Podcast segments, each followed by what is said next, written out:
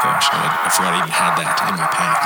That's the craziest part, man. I, if Joe flicked my ear, I'd, I'd probably conk him in the forehead.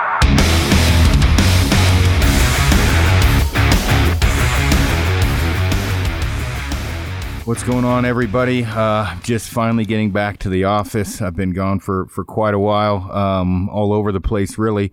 But uh, I, I've got two people on right now um, that uh, wealth of knowledge and, and different perspectives uh, that I really wanted to get on here before I headed back out again. Uh, one is uh, Cody Greenwood with Trad Lab, and the other is Troy or the Ranch Fairy. Um, Troy's down in Texas. Cody, I think, well, Cody, you live in Kansas, but you're in Oklahoma right now. Um, Troy and I have done uh, or did a podcast not too long ago. Uh, Cody and I worked together quite a bit. Got a lot of feedback, a lot of positive feedback uh, from from podcasts I've done with both of these guys. But it seems what I'm hoping to do is structure this podcast to where I can just send people to it because some people aren't grasping maybe the big concept and pros and cons and things like that. So I appreciate both of you guys coming on here. Uh, hopefully, we don't ramble on on too much. no problem. It's inevitable. Yeah, yeah, no kidding. Uh, well, first, uh, Cody, on on your end, you have been doing a bunch of push force uh, studies. Um, you know, various different things. Uh, really no different, just kind of structured differently than than what I do or, or, or what Troy does. Um, Cody, you and I had just went on um, uh, where we both had shot buffalo a few different days apart. Uh, I shot an aoudad, some other stuff. Um, you know, I shot an elk recently. Um, Cody, you just shot a whitetail. Um, Troy, I'm sure in and out, you're doing all kinds of crap as well. Um, with the collective of experiences here, um, the one thing you know that people seem to um, get hung up on is is you know the different broadhead configurations, different arrow configurations. So I have a list of questions I want to ask you guys, and we can kind of pick each one apart. Um, meaning why I prefer one thing over another. Um, you know my concept behind that. Um, I will say out of the gate, I'm more of a happy medium guy. You know I think people really need to uh, not be on one far end of the extreme or the other, meaning too light arrows are really bad, really heavy arrows can be bad. Um, but when you start to dissect that, the fletchings, the FOC, the broadhead configuration, three blade, two blade bleeders, shit like that. Um, in reality, you put an arrow where it's supposed to go, the animal's going to die. Um, but there's a lot more to it than that when you wind out about it. So I'm just kind of go around the horn here. Uh, Cody, right, right now, um, what would you prefer? What would your optimal setup be? And this is going to be for a stick with you. What's your optimal setup out of the bow you're currently shooting, hunting bow? Uh, meaning, you know, your your fletching configuration. What broadhead would you want, and what arrow weight? It's currently changing, but I ordered last night actually. Um, you know, based on the the information that we we got over the weekend, I'm, I'm changing what I'm going to shoot a little bit. Uh, I am going with uh, the it's the deep impact version, but it's uh, an instinct, so it's a, that smaller diameter, a little bit uh, that has that trad faux wood on it, just because it's cheaper than the actual uh, deep impact.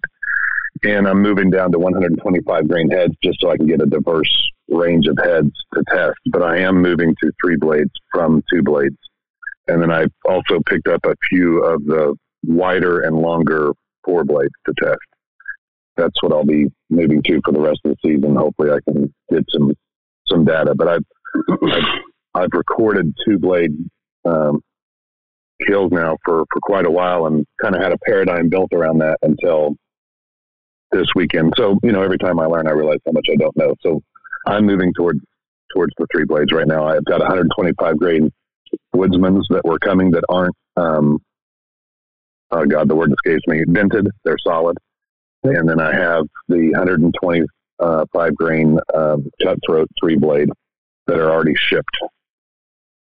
That's the plan. Gotcha. And how? What's your bow poundage and arrow weight? Um, I'm going to be both the wood and the ILS are are right at 48, 50 pounds, and my arrow weight is going to usually be somewhere around the. Not because I get it there, um, but it usually falls around 11 uh, to 12 grains you know, per pound. uh, the arrows that I was just uh, shooting this weekend were the the Black Eagle Vintage, and they came in at 607 uh, for the test. But for my, if I'm going to go out in you know Oklahoma where it's going to get 25, 30 yards for some of the shots, it's going to be a little bit lighter. Gotcha. Um, uh, Troy, and this one you and I'll kind of bounce back and forth on a little bit just because of the compound and the trad thing. Um, I think yep. people realize you and I setups are probably a little bit closer than they maybe had thought. Um, so, yeah. Some of that's perception. Some of it's also me throwing out smart ass comments about 800 grain arrows. But I, I, you're not the only one, Aaron. It's fine. well, the memes, the memes are fantastic. Just because I have shot 800 grain arrows and killed stuff doesn't mean that's all I do. It's I, just fun. I saw some pretty funny ones with you and I after the podcast. But I know it was great. Uh, you know, for for most people in that 28, 29 inch draw, again, these are, you know, you go really, you know, a really short draw, a really lighter bow. The only uh, option you have is load up the weight. But you know, for most people with a compound. 28, 29 inch draw, around 70 pounds. I, I kind of prefer guys to be in that 475 range or more. I think okay. you're, you're a little bit heavier. So kind of you know, your optimal setup for most compound guys?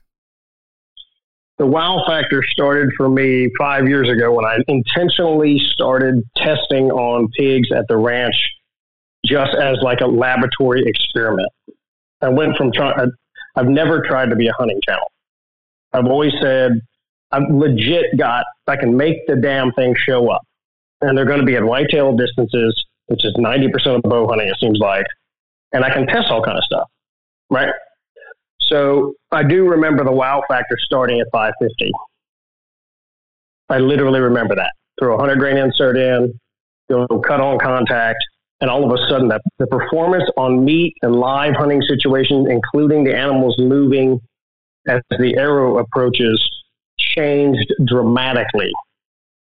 The sound of impact went down. I had arrows flying through stuff when I used to get you know, fletchings in them and all the way to you know, impact thorax.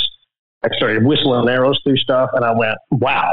This is 2016, 2015 when I was wandered off all by myself. On the broadhead thing, the more I do this, you and I talked about this in the podcast, and please listen to this. It's, I think it's the more I do this and the more I test, it's all about that blade quality and its ability to withstand impact and stay sharp. That's that's really bubbling to the top. So elk are muddy, moose aren't you know very nice. Mountain goats have gigantic a, a lot of hair to impact. Right, what mule deer and whitetail deer, relatively thin thorax animals with not a lot of bulk to them to eat the arrows on impact. But as your quality of the broadhead goes up, your ability to sharpen, which you and I talked about and said about 800 times in the last podcast, really nobody heard that, and have that sharp edge hold, and it has to cross the whole thorax, the whole wound channel, the maximum amount of damage. I, I really, the more I do this, that is a huge problem that can be solved pretty easily with higher quality stuff. And we'll get into the uh, unsharpened, sharpened portion here because we did a little testing with that. I shot one broadhead out of the package that's pretty well known head and shot one I sharpened, you know, like yep. double the penetration pretty easily, same shot. So, yeah, sure. Um, All day long. With what uh, I would not uh, argue with what um, uh, Troy had just said as far as the 550 range, where I try to become the voice of, of reason for for people is the the 475 thing for me is that happy medium of uh, speed, sound, um, momentum. But I, as you go heavier, you definitely will zip through things more. Where I think people get discombobulated is you said it yourself. These were controlled environments and you got you know what I mean? 20 yards or close you know relatively close mm-hmm. where you get in the cliffs you need to make that decision. When I say cliffs you know you start getting out west a little bit farther shots. Where is that varying difference going to lie of what you're comfortable with? And this is just straight up speed and arrow weight. Are you wanting to stay do, go ahead. do do elk and mule deer jump much?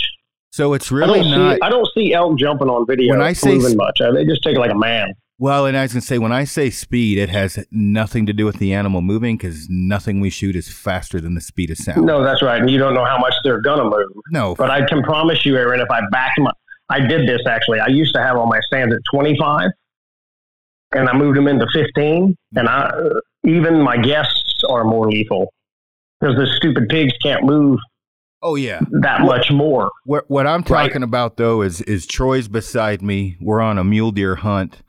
We Yep. creep up. The deer's at 22. It blows Yep. out and stops at 35 to 40 ish. We don't Right. have time to range. Right. Your, your your speed is going to carry you a bit more uh, as far as being off on yardage estimation. Yeah, I got you. I, Okay. I make sure, well, I'm glad you brought that up because I don't the the animal moving shit is shoot a quiet bow, you know, hope for the fucking best, right? They're going to get out of the way if they want to, but yeah, the closer you get, obviously, the better chance you have of hitting them. I'm talking about the Right. no tree stand hunting. We're in the cliffs. We're we're yeah, on the, prairie. on the ground. Yeah. Sure. That is where I w- w- and I got a ton of questions about this. Why are you different than Ranch Fairy? Of that, it's not the arrow weight; it's the speed. Don't tell them you're shooting 580, Aaron. The, Don't say uh, that out loud. 585, man, and it's slower than shit because that's out of my stick bow. But Right, because you're crazy. yeah, um, Cody, what do you think about? The, are Cody, have you seen the? Have you studied any of the blade degradation or I call it, you know, blade erosion stuff? Have you have you delved into any of that?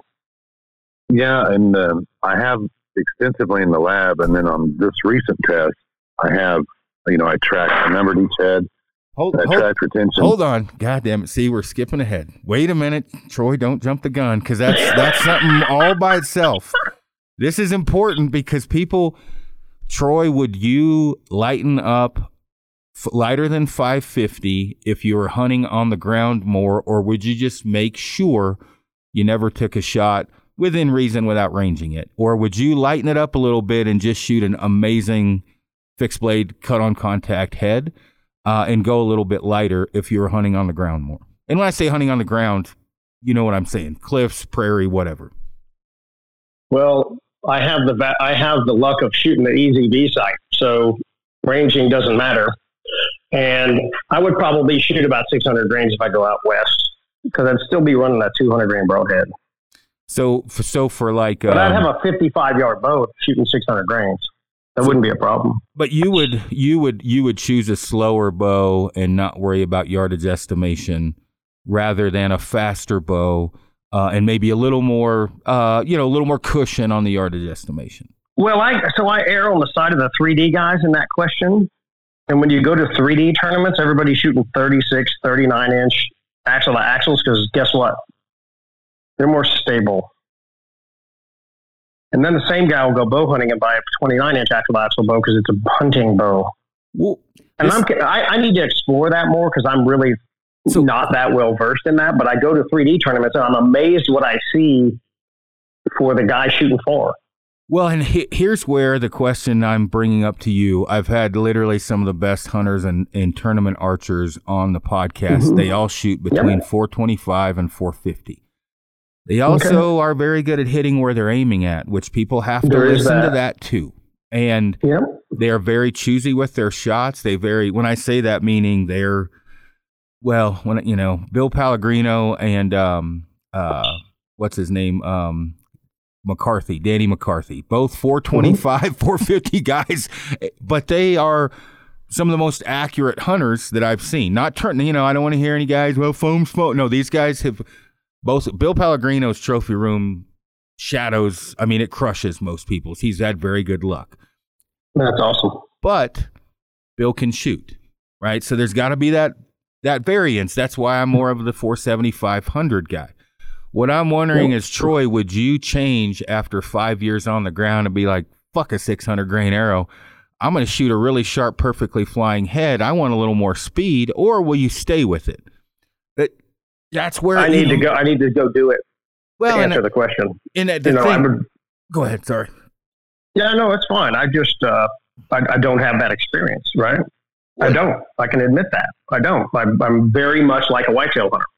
It doesn't matter. You can just shatter them. And so I don't have but the experience of that. Or like I said, I can I know I can shoot in 3D. I shoot 55 or 60 with a 600 grain arrow through my you know very stable elite that I shoot.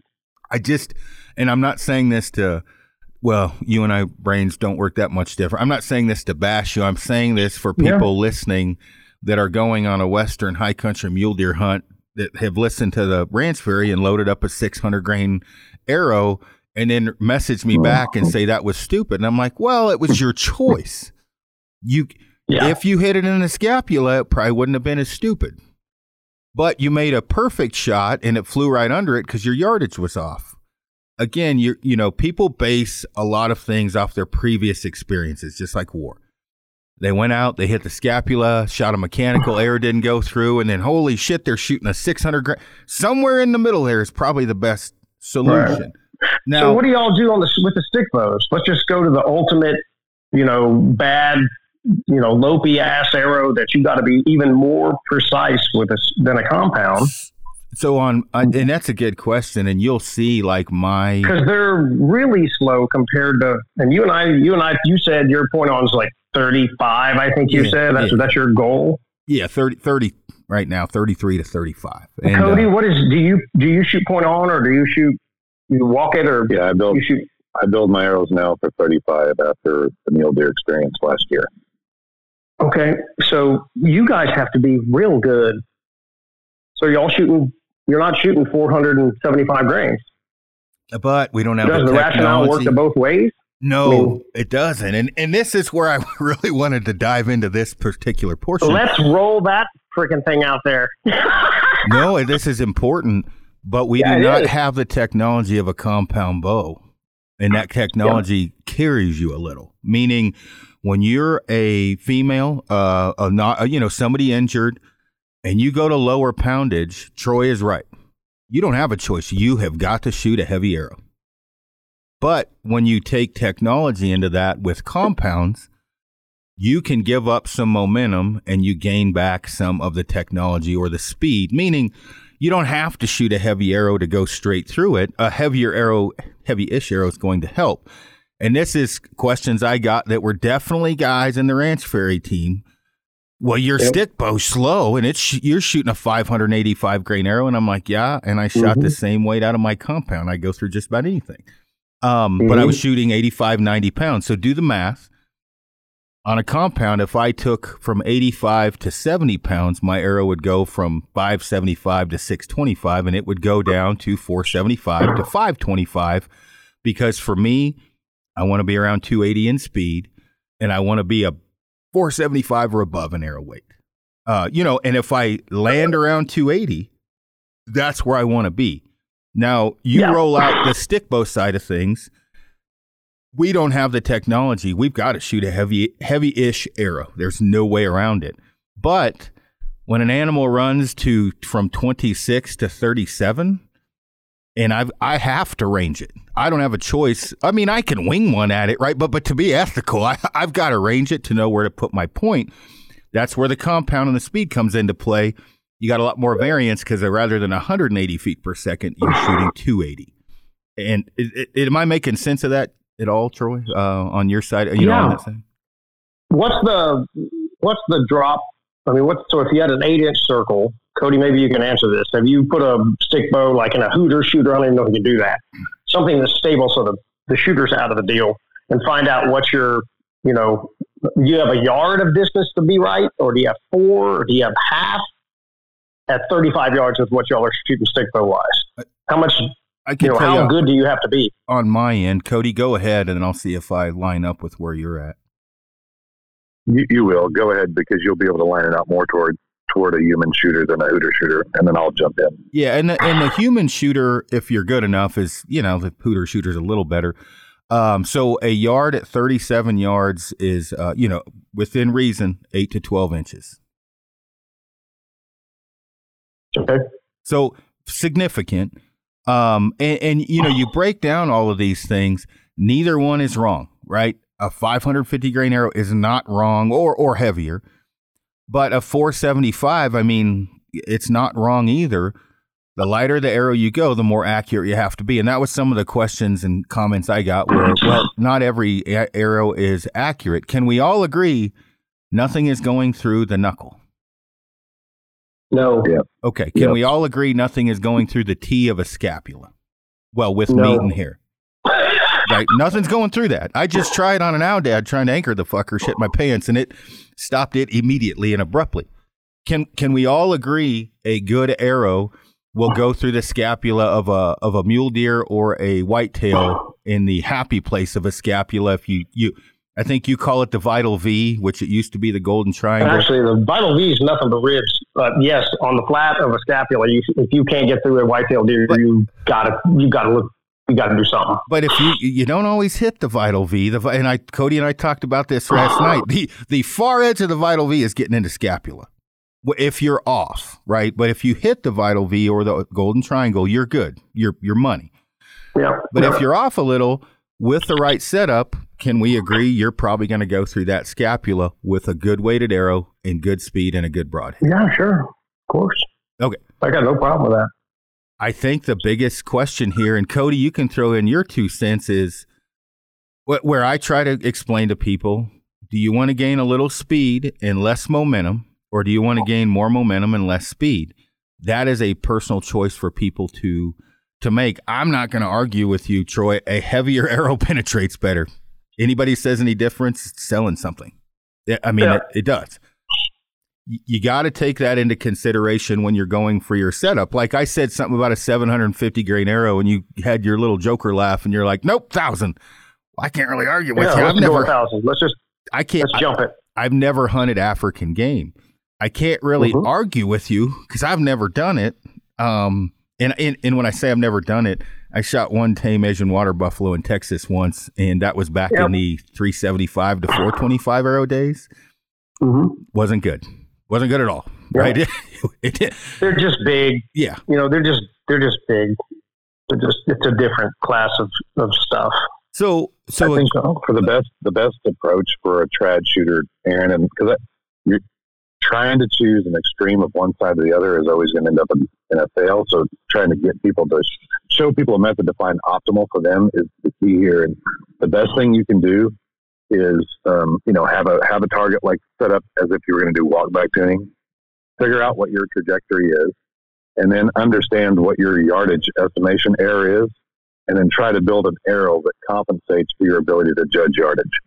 If you're if you're a human rangefinder and you've got it within a yard, then you can build a heavier arrow. if you're not a human rangefinder like me, and and you say, all right, I know when it's 20 to 23, I can be up up to three yards off. That's a clean miss. I've got to get something a little flatter to compensate for my error. And that's how I set my arrows up whenever I'm hunting by myself. If I'm going somewhere where I'm with you and I've got the human rangefinder with me and you're whispering yardage, and then then I can go a little heavier. But that's the trade off that we have to make. And studying in absolutes is a waste of, waste of time. You have to kind of build optimum around the capability. And that, that's You also have the the secondary component of, and I don't know how many trad shooters do this, but really taking the time to bear shaft a stick What bow really makes God you a it. good Nope. shot. You're skipping It's ahead. amazing. You're skipping ahead, Troy. We're trying to make Okay. there's a tier te- the, a tier basis because the arrow flight is insanely huge, but we'll get we'll get to that here in a in, in, Okay. a, in a second. Um, Okay. and I only say that because I want to make sure each part of this is covered point A to B, and and, and we go through. Uh, so we're we're not going too many wormholes because he's 100 percent right. Okay. Um, so so having said, like, I don't think you are going to agree that you might go to 475 uh, to 500. But would you say a 475 to 500 grain arrow doing 280 feet per second with a good cut on contact broadhead is going to do the job for most um, North American game uh, as long as you are, you know, just cheating into the scapula a little bit, not hitting the beefier Yeah, right. portion. Yeah, you you quarter and two shots. You need to be very careful with that, and everything else, you should be. You, you will be fine. We know that. We you can just go to YouTube and watch it all day long, right? The Now- shots that hit on the crease, lower one third. Most things go zipper right through that stuff. When So absolutely. what what are you hitting um where that 550 plus, what are you going to hit where that's going to make a difference? You're going to hit. You're going. The scapula is going to be no problem. If you go single bevel and you spine one, you're going to cut it in half. So there's some extra, you know, juju there that you can get, and then really on a bull elk, uh, um, you probably need to be over 600 for a hard quartering two shot if you're going to try to shatter something. Well, and now let let's clarify that hard quartering too. You're not you're not taking a frontal shot. You're sneaking it into No. the meat and scapula in hopes to get liver, lung, or lung, lung. or you aim at what aim at the heart and hope to cut off the top, you know, piece of the scapula and go go on through. So I see this a lot. I don't, like I said, I have no experience out west, but through the hunting public and watching you guys and all that, there's a there's a shitload of called elk that come into 18 and stand there quarter and two. They're not going to walk in with their ass to you. They're coming in to fight, right? I take a lot of So it's frontal a- shots. Yes, you are. you know, correct. I know, and, and you're not afraid. So because you're shooting 580, and the dwell time's really good on that heavier arrow. But I, you and I talked about this on the last podcast. I'm going elk hunting next year, and I'm going to run 600 grains, and I'm going to give up 40, and I'm just going to hunt short. I'm going to hunt more like you guys do. I'm just going to stay close. I, I'm just not going to worry about shooting four. I, I would agree with everything Troy just said as far as the cornering to heavier arrow, uh, scapula. Shit, I don't. I'm not disagreeing with that. Cody, would you agree with that? Yeah, I've taken that shot on. If, if you're comfortable making that shot, take the shot. I've taken it, and I've had good success with it. And a heavier arrow is going to give you more variance uh, in in um, objects you don't want to be hitting.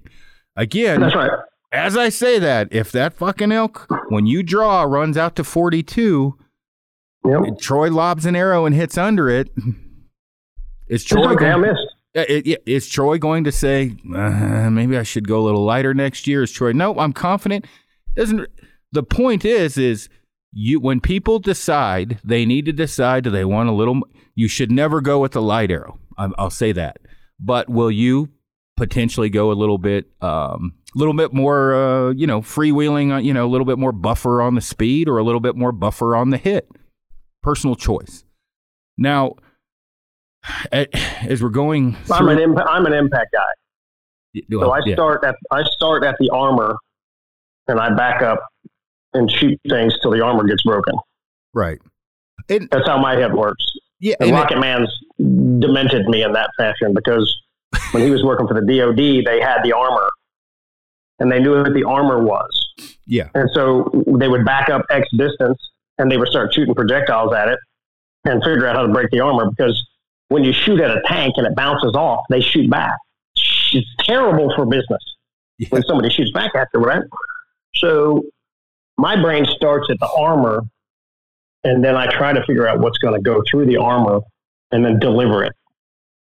right. And this conversation kind of goes around. People are just concerned about hitting them, and we're going there. I get that, but will it penetrate the armor? And I'm, I get accused a lot of saying, "Hey, just shoot them right in the knuckle every time. Try to break their spine." That's such BS. So, so We're aiming for the vital V. it, I, I And heard. when, you turn it loose, you will never control what's going to happen after that. The animals have a vote. No, they do. Now, the one thing I will say, I, I heard a podcast snippets of it because I, I think people think I thought that was directed towards me. It was something on the MeatEater, and somebody said something people are focusing on hitting the animal. Well, there's two ways to look at that. If you hit it right, it's going to kill it. Really, no matter how, as long as your setup's half-ass decent. Um, I, I did, I did find some of this some somewhat comical because total combined of everybody on that podcast has shot far less uh, elk than Yeah, than, right. than me and multiple other people. So you guys are catering for the world's worst situation, and I'm carrying, Correct. and I'm I'm kind of I'm I'm I'm I more cater to the happy medium of momentum, speed, and everything else. You know what I mean? And there's nothing wrong Mhm. with either one. But I have drawn back on elk at 16 yards where they've bounced out to 40 many, many, many times. They Well, stop no and give you that, that, second look, and I'm like, oh, is that 36? Is it 44? Throw my 40 on its heart, hope for the best. Let's let her rip. You Yeah. can potentially miss more faster arrow or a slower arrow than you could hitting one. Now, if you hit it wrong, you may be Snyder's full of shit. I should have shot a 600 grain arrow, and I would have went through whatever it was you you hit. Well, see, that's where it's not fair to be us, to be the influencers, right? Because you have to you have to be an adult and accept what you've chosen. You My dad repeat always- that. My dad beat me over the head with that when I was a child. Yeah. right? so live with your your decision. And you know, like I said, I'm an armor guy, so I'm going to try to penetrate the armor, and I'm going to plan for maybe something hard and, and aim for perfect. Right? I want it to just zip through and they go 40 and go down uh, every time. I don't, I don't want bones. Know, and I- then I'm going to figure out how to deliver it. And then I'm going to make, like I told you, I'm going to make the decision. I'm going to set up a 40 yard setup because I'm not that good really far. And I'm going to hunt more like a stick bow with a compound. And I'm just going to shoot a 600 grain arrow. And if I get a 55 yard shot and I can't, I'm just going to say I'm not shooting. It is what it is. But I'm grown up enough to do that. now And so, the same thing can be said though for um I mean actually multiple guys said the same thing on the lighter arrow more speed is um I'm just not going to McCarthy's shoot. really disciplined, right? Yeah. I mean, he's a disciplined angled shooter. Yep. That's a smart guy. I mean, duh. Look at his trophy wall, right? Yeah, and, and and as I told him, I will take that shot because I'm shooting 85 pounds and a, very heavy arrow. There are shots I will take, he will not, because um when I say discipline You or whatever, I got, I know what I can go through. Yeah. There's no doubt. You just got to go find out. Cody, Cody, what were you going to say, Cody?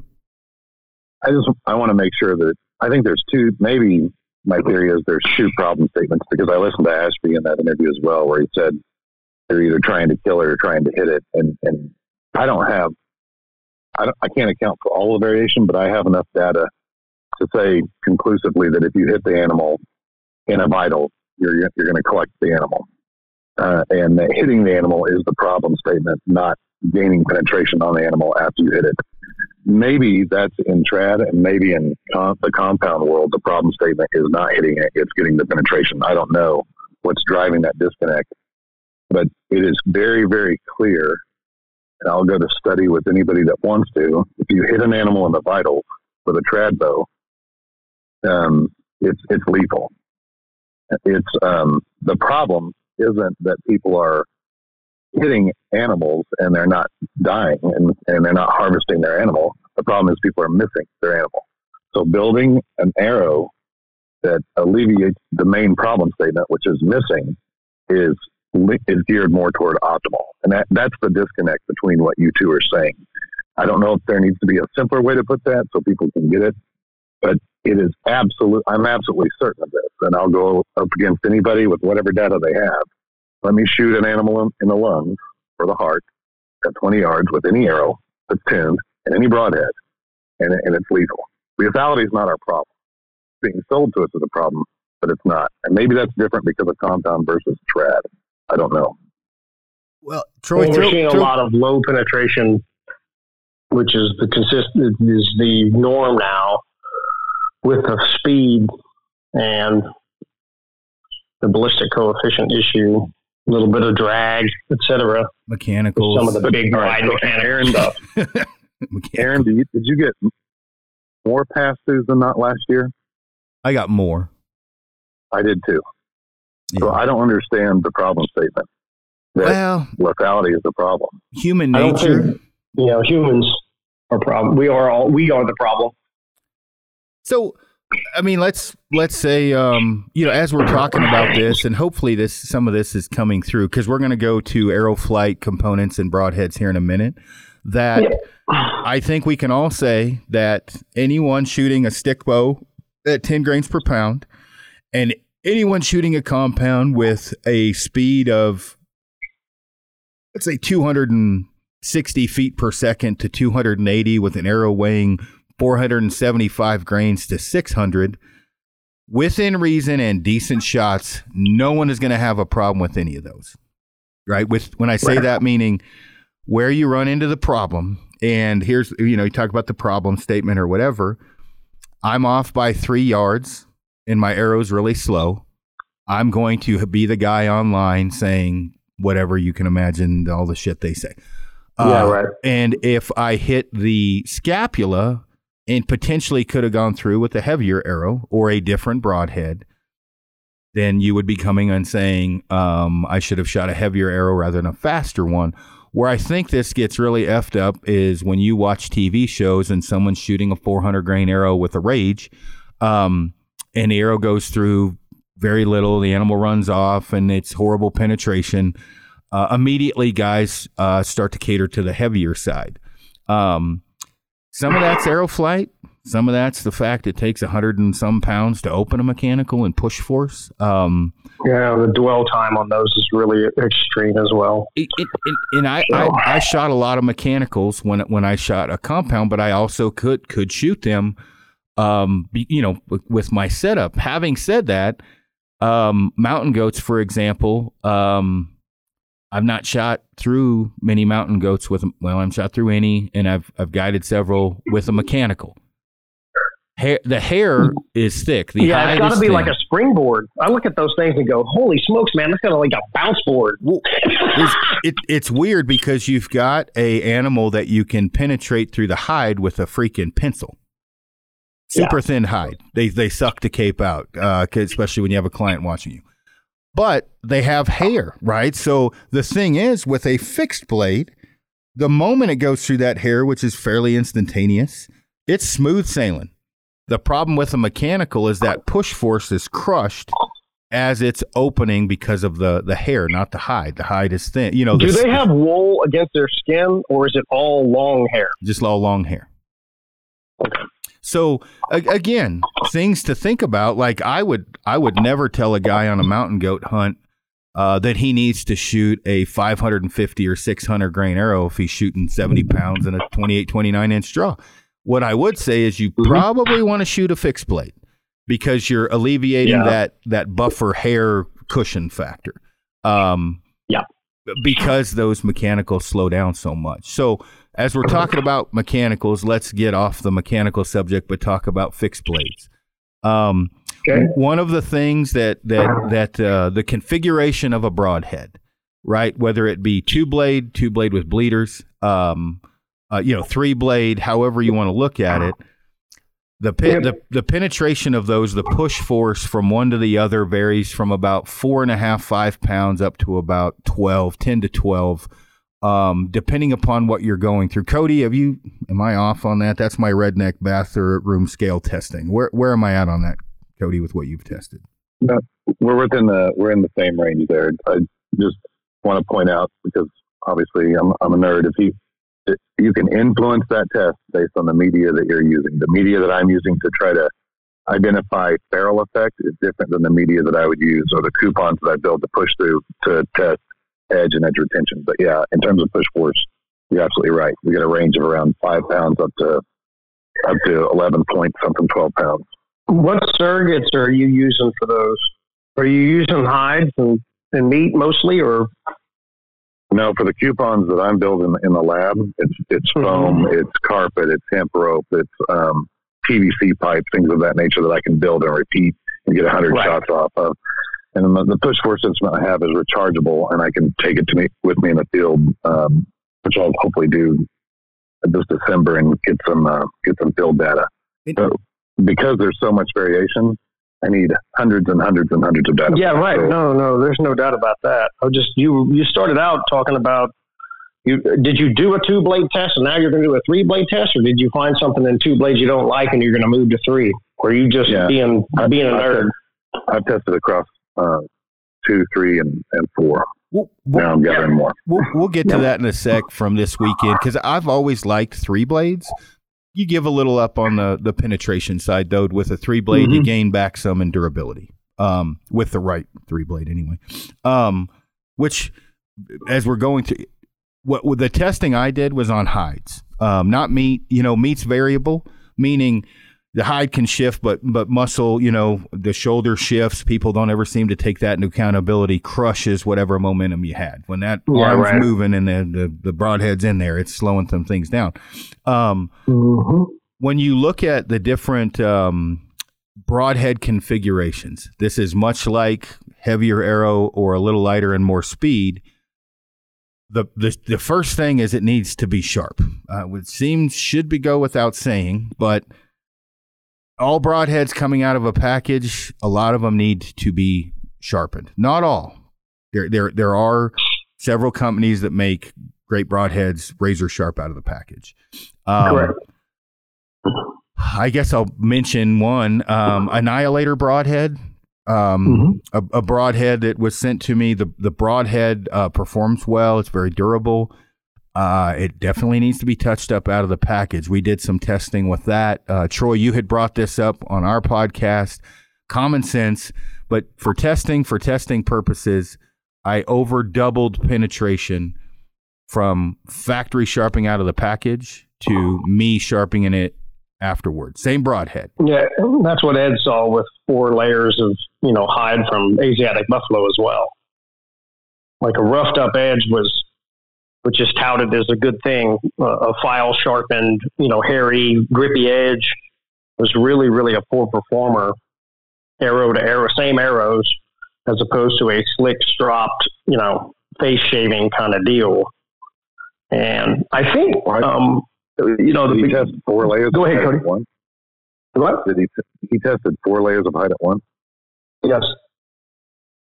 Th- that's how I understood it. What he did was four layers of hide stacked on top of each other. Can, can, does that increase the? What I'm struggling with is does that does that increase the, the the magnitude of sharpness when you do that? I mean, I could stack leather and say sharpness. My push force is extremely critical, or I could create leather that emulates an animal that I can infer from and say sharpness may not be as critical. That's the point I was making in how you test dictates or what you test on dictates the magnitude of each of these factors and sharpness can be uh, can be really really magnified depending on the material you use and then ferrule can be missed. Uh, if you can infer from four layers of hide to a whitetail that's fine. I'm not I'm not in a position to argue that but it that doesn't that's the struggle I'm having with testing is that I can inflate the results if it doesn't match an animal. So I'm trying um, Well, his goal was- match it to the animal. So there's a couple of things there, and I've talked to him about this. You can't have the arrow go through and skip off the ground. And I don't know that in Australia in the 80s he had a block target that was as big as a car. So I think what he did was he got enough hide hanging, so it's inherently going to stop it by, it's going to shake. I'll call Ed and I'll clarify this. This is what I think. But he he was very insistent on trying to get the arrows to stop and get caught because you can't measure performance if you can't measure distance. That's why the buffaloes were so good with the stick bow. They tended to stop things. And secondarily, Yeah, we can't have the arrow zip through and skip off the ground because we're trying to figure this out with the foundation right now. We've got a place that wants us to trap a bunch of pigs and start doing testing when we shoot through a, like a thorax, let's say, just testing on one single thorax for whatever, just arbitrarily, we're going to have to be able to catch it. And I think we're just going to put a target behind it and allow for that. But I get what you're saying. You can definitely jack with the test and make it whatever you want. Yeah, but I can make an, I can make an. I can make an iron will look like the greatest broadhead in the world, or I can make a Zwickey look like the worst broadhead in the world based on um, the, the media I use. And, and the point you just made is very important for people that don't test to understand. The biggest challenge with lethality testing, other than getting a chance to, to harvest animals, is a pass through is no data. If I'm That's getting correct. And people really think that's weird, but it's true. Yeah. You can't measure arrow on arrow when you shoot through stuff. Well, Right. So if I'm shoot, if I'm shooting through stuff more often than I'm not, if I were doing this for a full time job, uh, like for the railroad, I would say, okay, I'm on the wrong path. I've got to go work. This isn't the problem statement. I need to go work elsewhere. And and that's the position that I landed on last year after just 14 animals. Um, more passes than not means I'm I'm chasing the wrong rabbit, and I've got to I got to go figure out what's keeping people from bringing an animal home.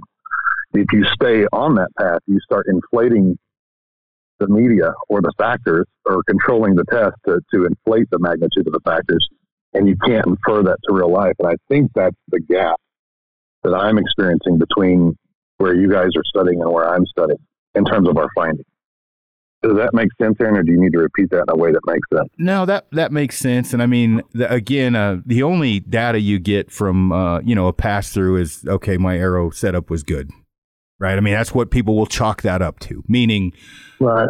You, know, animals on the ground, I won, right? That victory, however you want to put it. there's, Um, there's no doubt in it. Yeah. yeah. So, but it's important bringing as we're talking about this. What makes any arrow not go through is other than obviously what you're impacting, but meaning uh, you you you're shooting for the the golden triangle vital vital V thing um, where everybody should aim, and you're off a little and you hit the scapula. Yep. You're still going to go through with a good arrow, uh, with a good broadhead, good arrow flight, good components. I don't you know, when people get hung up on the Ashby thing, right? I, I take what I want from it and I just shit can the rest, right? I, I want good components. I want good arrow flight. I don't worry about the 650 grain bone crushing penetration thing. And I don't worry about single bevels too much. I'm not saying they're bad, but with my setup and experience, I just don't focus on uh, single bevels that much. I, I like three blades and two blades with bleeders. Now, if I didn't have the poundage or the momentum I had, we're gonna we're gonna have a little bit different of a story. Um, uh, you know, but arrow flight, we you know, and this is very important on a compound. Very often, uh, most often, you're not gonna get some the same experience you do with a stick bow, where you pluck the hell out of the string, it comes out of the bow sideways. If your arrow flight's good out of a compound, it's pretty hard to screw that up majorly. With a stick bow, on the other hand, you could shoot the same two broadheads, same two arrows, same bow, same everything, pluck the shit out of it on one, and decrease your penetration by 12 inches. From yeah, the- sure, because arrows flying sideways. yeah, well, it may make sense to us, but fuck me. It does not make sense to a lot of people. And guys will say, I shot an animal at 10 yards. And I'm like, yeah. And they're like, well, I, I clipped a scapula. I didn't go through. Well, with that setup, you should go right through. What he left out is his arrow wasn't tuned. He plucked the shit out of string, probably short stroked it. And then the animal moved too. You're not getting a lot of data out of that testing either because how do you mimic shit arrow flight consistently if you pluck the string short drew, you know, the whole nine yards? Uh, again, arrow flight is extremely important, which brings me up to my what I wanted to ask about. I am not. And before you Go ahead. before you move from that, rate arrow flight on a scale to one to ten, just anecdotally. Me, Yeah, you ten. anecdotally. Ten. Anecdotal. For average right. people or for us? Well, we want average to become Aaron, right, uh, and get more penetrations from that. So, so ten. Rate arrow weight from one to ten. Mm, arrow weight eight. Rate bevel type one to ten in the grand scheme of things. Six. So I'm just trying to get people to understand, and I- that was anecdotal as hell, the magnitude of tuning. They don't. If you're not shooting, if you're not shooting clean arrows, you don't really need to burn a bunch of money up or chase. You can't buy that. You got to go get that. Let's ask Troy the same question. Arrow flight. Where do you rate that? It's for, it's it's I think it's the number one thing. So it's ten. Okay, Right. we, we agree. Arrow weight. Arrow weight is about is about twelve. Or it's about one till you hit something hard. So, on average, what would you say? You know, and again, I rated that meaning it's uh, if I said ten, you would say people on the heavier arrow weight side would be like, oh, "See, you need a heavy arrow," and if I rated it a one, I'm basically an idiot. What I'm saying an eight is as long as you have a good weighted arrow, you're good, Mhm. right? Meaning Yeah, right. not to the extreme. Would you Would you agree with that? I would, but back to the arrow flight thing. I think it's now that we have a high speed camera, you wouldn't believe what arrows do in the air. They are vibrating the whole way down range. We're, we're gonna we're gonna get to that because that's that is important and and one of the videos I did kind of showed it and I wanted to make sure, sure people understand that it also plays into high FOC which you know, you're going to obviously speak upon that. So arrow flight's important, arrow weight's important, broadhead configuration, as long as it's sharp, as long as it's a good steel, two blade, three blade, bleeders, single bevel, double bevel, all of those are going to work well. I don't worry about that as much. Yep. Okay. I do want to say one thing about the bleeder blades, though. I do like, in what I've done and what I've been testing, I do like the back set little bleeders, like the Iron Will. You don't, you know, the Magnus we you consider disposable broadhead, but that's a good example of. I don't like the boxy four blades with the with the with the. Uh, I like to see a, You're you jumping it- a, a true cut on contact with some with some cutters on the back. And Iron Will's a great example. You're jumping ahead. You're ju- okay, we're going to get to that because that's a whole nother section. Um, so a- as we're talking about this, I am one of the reasons I don't like. Ext- I'm not saying I don't like. Again, I don't ever check my FOC. One of the reasons I worry about extreme FOC is you get the noodle effect on the arrow. Are you thinking that that noodle effect, the point pulls it through, as people say, or do you think with extreme FOC and that arrow noodling, that's hurting penetration, or does one compensate for the other? What does noodling mean? Your arrow wiggling like crazy going through the animal because on impact, uh, your you know your your arrow is is is somewhat flimsy because your point weight is so much heavier than your arrow. Actually, on impact, the high forward to center stuff doesn't wiggle as much. Oh, keep, It's the center of pressure and the center of gravity are further apart. keep keep keep going. Correct. So what I was saying was the wobbly ones we've shot ten percent forward to center arrows that are, you know, let's just say I, we we took some stuff just out of the box like a regular person, screwed on an arrow or screwed on a 125 grain point on a 350 spine arrow out of my bow, 65 pounds at 28, average deer shooting deer deal, right? And we shot it down range, and the shaft is literally going wah wah wah wah wah wah back and forth all the way down range it doesn't it, it just doesn't stabilize. Okay, And the dwell time uh, at impact, you can really see the back of the arrow shaped like crazy with a 10% arrow. So when I have shot, um, w- when I'm talking about uh, when you talk about uh, high speed cameras, things like that. Yeah, The higher- fun. Yeah, which I you know I, I have all that and, and I use it you know use it you know obviously it's at my disposal. When I shoot a when I cater to a stiffer arrow in moderate FOC, my arrows the paradox of my arrow is generally um, I'm shooting clean at three to six yards, meaning the wop wop wop. The you can watch Koreans do it with FITA. It's got the noodle the whole way down. Oh, they're those are amazing. Um, yeah, FITA arrows that- are crazy. amazing to hit the dot, right? Um, so with with what I like, ten yard whitetail coming through, I want that arrow to be straight at three to six yards. Uh, paradox is stopped, and it's basically flying bullets at that point. With with And hot- a pretty stiff arrow on impact as well. uh, the the stiff arrow is the key here. I personally prefer right. the stiff. Right. Yeah, and I don't think anybody can argue with any of this. Where I see guys shooting, and I was Well, they do. Yeah, no, yeah, they definitely do. But I mean, I don't see how they can. Um, when I was shooting um, that 23% FOC, the noodling of my arrow was difficult to get to straighten out. Uh, at about 20, it start it started to, to stop uh, or slow down. The the noodling. When you impact, and, your data is definitely different than mine, uh, Troy the extreme FOC arrows I have seen the the when the when the the the, the when you the impact happens that arrow flexes like crazy.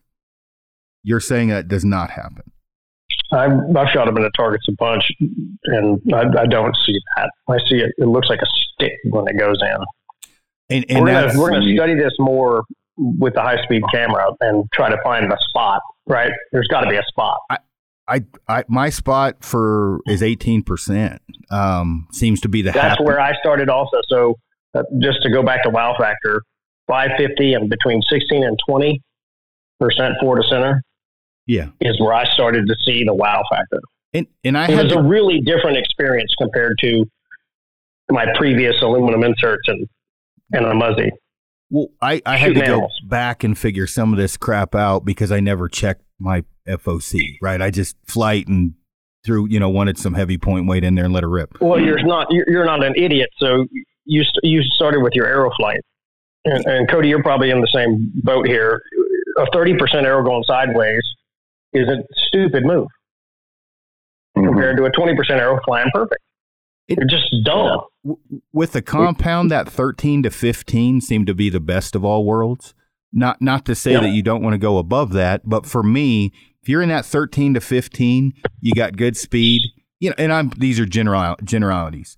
You got good speed, you got good arrow weight, you got good point weight. You're not far one side or the other. That's not to say an 18 plus percent FOC arrow won't work on a compound. That 13 to 15 was a good happy medium throughout. Uh, for me, It's hard to get to get over twenty five with a compound is really pointy hat, aluminum foil hat, nerd stuff. You can't do it.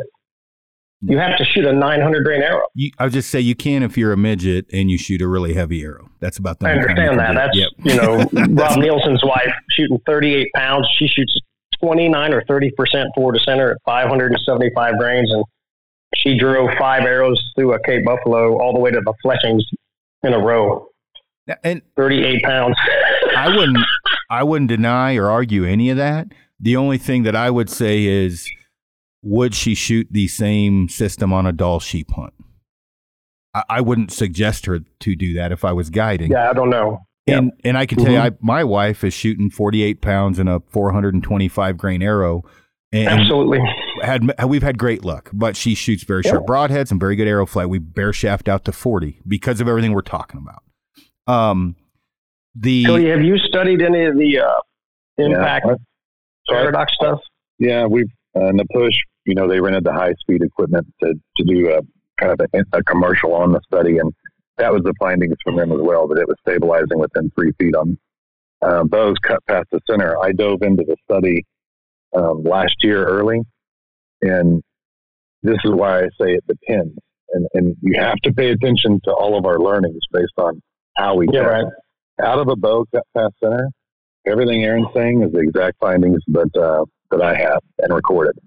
If I pick up a bow like an ASL that's not cut to center, or an old uh, mild R&D longbow that's not cut to center, now the game changes, and I need that arrow to recover a little bit faster. And uh, you know, I, I tested arrows for recovery, and wood arrows were the worst. So I started producing footed wood arrows from the study because I couldn't I couldn't partition FOC from arrow stiffness unless I footed a wood arrow. And whenever I footed a wood arrow, it blew everything away because the first eight inches of the arrow doesn't bend. And that's how I split FOC from stiffness. So in my mind, accuracy, because we, we hear it a lot, that you know, more FOC means more accurate. And, and we don't see that to be the case. It's not just in my testing and tuning, but the 50 meter world record was just set with 14% FOC by John Dimmer, right? Um, Easton engineers suggest 16%. So my study came out around 18%. Uh, so uh, that sweet spot seems to be lower than the average, what the average opinion believes. So if arrow flight's number one, you can only add a- enough, um, you know, FOC to, to not interfere You with it. can't compromise arrow flight for the to center. I'm, I'm totally into that. That's Yeah. absolutely true. And uh, I said this earlier when I, I shot trad for 10 years and I need to get back into it. But when I lear- learned to, to cut the shaft down and sit there and just keep cutting and fiddling around until it flew perfect, I was amazing. It was amazing how good I was, right? Because the arrows were awesome. So So I, I think It fixed a lot of things. I know I spoke to you about this a few years ago um, when we were on the phone, but I, I'm finding I found during that study that the bend of the arrow changes the push force and the direction of entry and Rob's energy. Right, so having it shooting as stiff as arrow as you can, correct, is critical. So I I found myself moving toward longer arrows because I have to manage my sight picture and that allows me to shoot 300s, 340s, and and not only that, save money because I'm always going to find. Usually, I'm going to find a perfect tune. Yep. Uh, and those stiffer arrows go through um, go through animals a little bit. Um, No, there's no doubt about that. better, right? On impact, once again, the armor is going to push back. Newton said that. So, Right. um, You don't want to- you don't want you to guys narrow, with right? FOC. You only need enough FOC to get yourself to that high spine. Anything beyond that seems to be a liability, or at least I can't quantify it not being Right. a, a liability. Because there, when you shoot, I know there was a test done by Bowhunting Supply, Alaska Bowhunting Supply, where they showed the trajectory difference was minimal in heavy arrows. Mm-hmm. Again, it's just it's level setting in your test. Move that test to 40 yards, and there's a massive difference. Uh, you're right. If you're a whitetail hunter in the oak stands and you're not going to shoot past 18, there's no reason to shoot a light arrow. It's actually very beneficial to go with a, a heavy arrow and a longer arrow to get your sight picture pretty tight. If you're going to go mule deer hunting and they're going to bounce five yards at a time, and you're playing whack a mole with your sight picture, um, it's a good idea to, to flatten that out. And when you start testing overall arrow weight and FOC at 40 uh, yards, you see really, really big differences. yeah, when you, we just got a hooter shooter, I need to do that again. That, that Hooter shooter is handy. Um, I've got one, and when in doubt, take the human factor out of it and throw it on. Yeah, the right. machine. No, you got to take the people out of it and just sit there and push the button, right? Yeah. It's consistent. So, so with with what we're everything we're talking about here, it sounds like we all can agree around eighteen percent or more with a stick, and thirteen to fifteen with a compound. These are generalities. If you're really short and if you're really tall, it gets you can't have very good FOC when you're Yeah, the a real long arrows. are hard to 33 inch draw, right? Yeah, Yeah. that's And- right. That's right. And when Yep. you're when you're shorter, you got to cheat the system uh, a little bit as well because you got to whatever you're lacking in speed, you got to make up for in more and more arrow weight, more momentum. Um, we all more or less in agreement with that. Yeah, yeah. Okay, let's move on to broadhead configuration. So one of the things that one of the reasons that I I like a a three blade um, is just durability. I'm not a big needle needle tip fan, right? I I I always worry about the the tip curling. That that's a big one. And firing arrows off into a brick wall does not uh, really test shit, right? That was just seeing it snapped in half. No. Um, Shooting rocks is stupid. Yeah, yeah, and and and I've I've fired arrows off many times into my concrete wall, and all I'm testing there is literally failing points to move to the next level closer to reality. Meaning, there's a few broadheads I've had snap in half really easy that an other tip would curl. That, that would be a victory going into a brick wall. A tip curl in a brick wall is great because it's the the the Rockwell or the hardness of it isn't too much, but shooting into a brick wall doesn't do shit. It just doesn't make sense other than I'm just testing to see what blows up. Um, a three blade, um, and I guess we before we get going because we all have our favorites. Um, Cody, what are let's just go around the horn because I obviously cater very heavy to, to Rocky Mountain Specialty Gear and, and Iron Will. Cody, what are what are a couple of your more favorite heads? Well, literally, that that answer has changed in the last 48 hours. So people need to take people need to take my statement.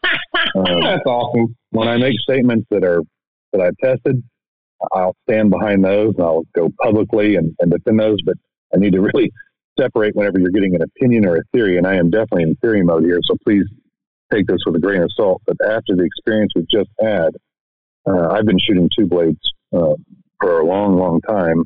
Uh, I am moving to um, all three blades uh, right now to, to test. And, and the, I, I'm not right. I'm not absolute. I haven't accounted for all the variations, but the, the, the path that I'm on has a clear signal showing that the trade-off and optimal lands on, on three blades. So that's the optimal. What do you? What's the goal? well, Is it lethality or blood Yeah. trails or so down we have- faster or? if we have an axis here or a continuum, one is push force and one is um, tip bending. That's really the middle seems to be pointing toward these three blade heads being supported on all, all sides and not failing. Oh, okay. So we may be better going off, Aaron, if you walk through the what we just experienced, that may make more sense. I don't know what order you want to go through here, but Well, Troy, you and I can probably go back and forth on this just a little bit. Um, for, for me, I, I like three blades. Uh, they're not the be all end all, but I like three blades for three very good reasons.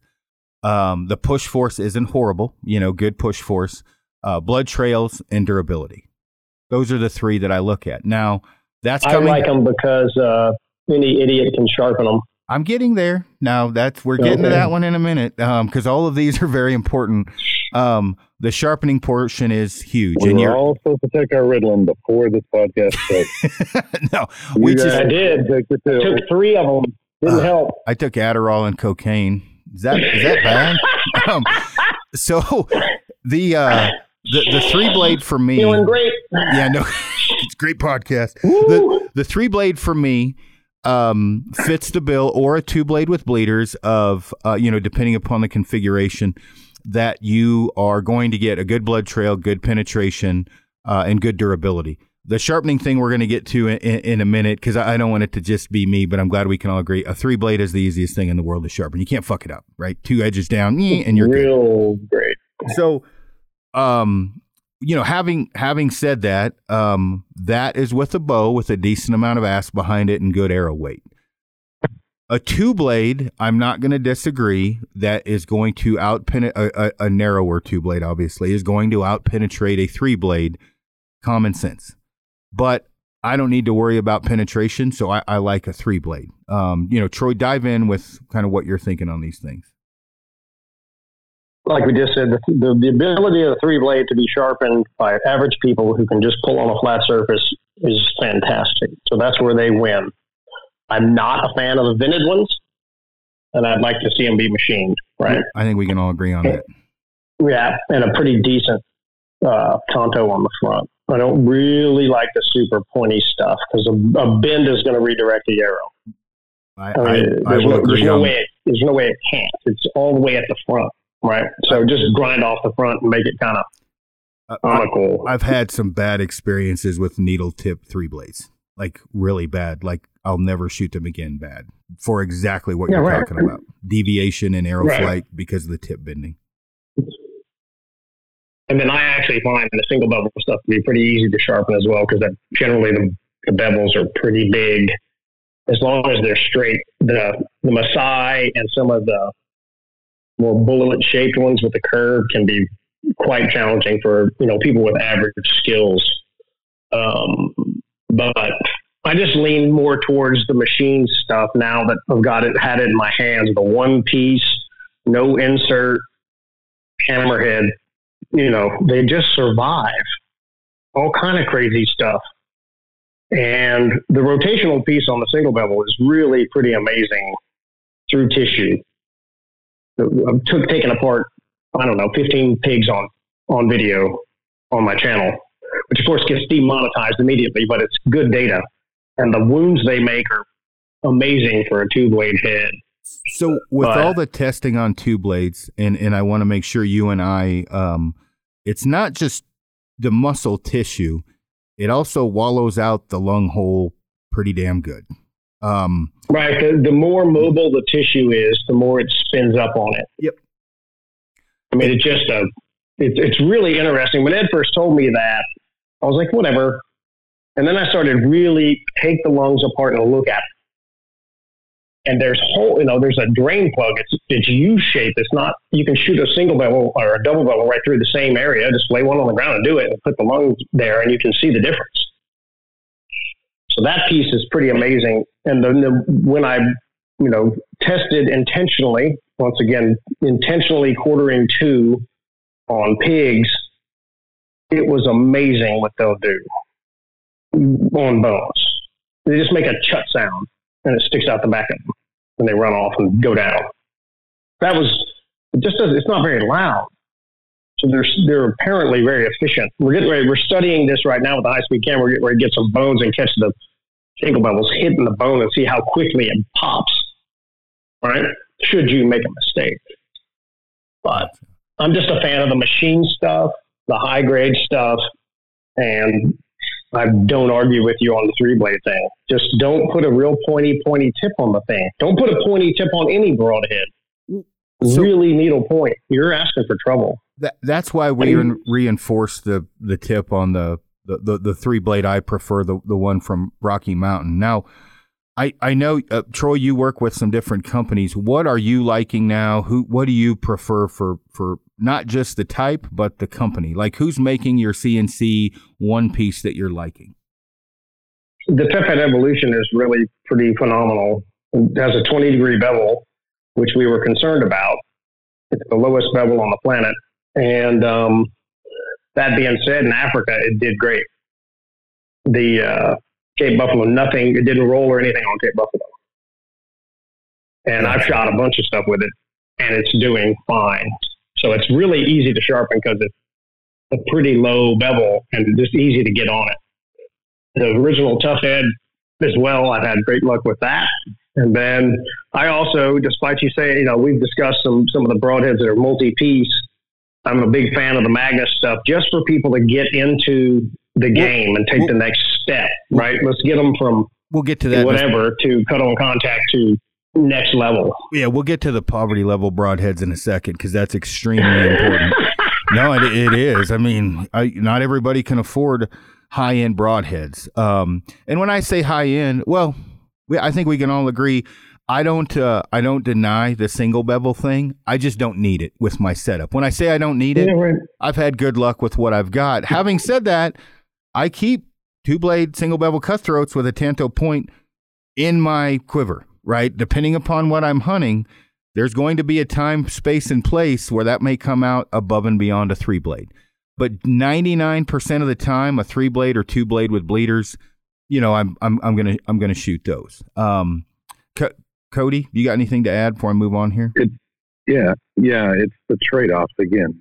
So if you're going to go with a single bevel, um, you're going to have to go with a higher quality blade because that edge is not supported on both sides, and it doesn't Yep. retain as long, and it can roll. Uh, Yep. We're now, we're, I mean, everybody, everybody knows that, and everybody is now saying that. They weren't saying that 15 years ago, and we were buying Grizzlies, but now we're saying that. So that's the trade off. If you want to go single single bevel, and you believe that's going to get you an animal with a higher probability than a double, you're going to spend more money on a on a quality broadhead. They're, for me, they're just as easy to sharpen and they get an edge, but they don't retain it as long and they do roll. So I prefer double, even even when I'm dealing with high end heads. I prefer my double bevel Iron Will over the single bevel uh, for that reason. The you know the edge. So I just want people to understand it's easy to talk about oh double bevels do better on a submetric, but animals on the ground I can't point to a difference. I can't point to a difference to blood, hitting blood trails on the ground. So for me, all right, if I can't tell the difference practically, I'll go with the head that uh, offers more choices at lower cost. That's just as effective. Agreed. You have to have good steel for a single bevel. It can't be done. There's a bunch of people making single bevels under 50 bucks. You better be careful because you're giving something up. yeah, I was just gonna generally the steel. Yeah, I was gonna say it's the steel normally, and I if you're gonna shoot a disposable broadhead, um, and let's just move on to that. Troy, you brought it up a second ago. This is one of my questions. Pick your top three disposable. I say disposable. I consider all those disposable broadheads. If you get two animals out of it, consider it a victory. Um, Yeah. not, not saying you can't, but what are your top three poverty level broadheads? Um, Troy, we'll we'll start with you, and then round round the horn. I like the Magnus Hornet and the and the Stinger for people who are making the jump initially. And the Steel Force stuff's real good. If you're just trying to step into this world and go from a punch point, Like you a know, kind of deal to something you can actually sharpen, like a Phat Head. I think that's one of their broadheads. like a Phat Head. Yeah. Right. Okay. Um. Well, you you took mine, so fuck you. No, I'm just kidding. Yeah, I agree. Those are the ones that I, you know. Uh, Cody, you got any chime in on that? So I just ordered Palmer Extreme Cut four blades, which is basically a slightly larger stinger. I use stingers my entire life. I mean, I grew up using dad's leftover stingers, and I didn't stop using them until I got on social media and people told me they were bad. Um, so obviously, it's easy to go to, but that's not really a poverty level broadhead. Uh, for those of you that have never been into pro- poverty, thirty-five dollars for three is, is still expensive. So, what I encourage people to do, you know, if, if and I know Zwickey's not the popular choice, but if you're looking at, at dollar and and value, you're going to have to work harder to sharpen that Zwickey. You are going to get um, you know occasional failures, but there's I collected nothing after getting them sharp that suggests that they're inferior enough in any way at an aggregate metric, meaning uh, getting your animal. say not to purchase a Zwickey. So you're talking eighteen dollars from Three Rivers versus thirty five ninety nine. You know, So- for a Now hold on. Palm Extreme. What will you have into those three broadheads? And I don't have anything against Zwickey. What will you have on those when time sharpening is calibrated into that price? No, you, you yeah, uh, you know, several hours for me to get a. you- You've seen my video. My first sharpening video was three hours long. You made me cut it down an hour, but uh, it is a lot of elbow grease and effort. But I, we've all been young men where we had more time than money, and that might Yeah, be right. a better choice for people. And I don't want a single person out there to think they can't be just as successful with a Zwickey as, as you can with a with an iron will. So Iron Will's out of the box, razor sharp, going to do great things for you, but uh, it's there's, there's uh, no reason not to suggest those in my mind. No, and and I don't uh, I don't have issues with that. I just the one thing you got to remember is along if if you're at a poverty level, um, and when I say poverty level, everybody knows I came from poverty, so don't give me anybody give me any shit for shooting expensive shit. Now I had nothing my whole life, so I am the king of poverty level broadheads. When I say that, meaning, well, I need six broadheads to go hunting. Where are you going? One of the good things about Magnus compared to Zwickey, they're more uh, readily available to, to buy. Can we all agree on that generally? Yeah, absolutely. Okay. Yeah. Zwickeys, you're going to have to have, at the very least, as Chris Perino would say, an American made file to file those bad boys down and Which a lot of doesn't exist. I googled it. I can't find it. So How was much? he teasing me about that? No, he was giving me shit about it. Actually, that was far before you got there. From the moment I got there, I believe actually he was giving me shit about the uh, sharpening of Zwickeys. Uh, with Zwickey, they're going a little bit harder to spin, right? They're they're not perfect coming out of the package. There's more animals have probably died by Zwickey than anything else. You just need to know you got some man hours sharpening them. That's it. Um, So before you leave it, I want to make sure we drive this home. We're in Davis Mountains. Chris Perino has an iron will. Cody or Chris Perino has a Zwicky. Cody Greenwood has iron will. We're both out to get and retrieve an animal. Who do you put your money on? Chris Perino. Sorry, he's a killer. Every day, all day, every day.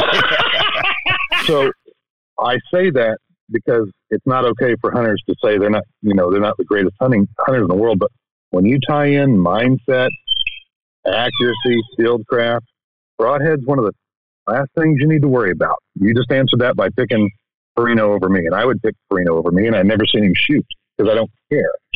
Uh, I, I can tell by the way he was answering my questions that he's confident as a hunter. So I want to make sure we drive that home. And that doesn't mean that the fake people out there that say they're great hunters can hide behind Zwickeys because it kind of goes both ways.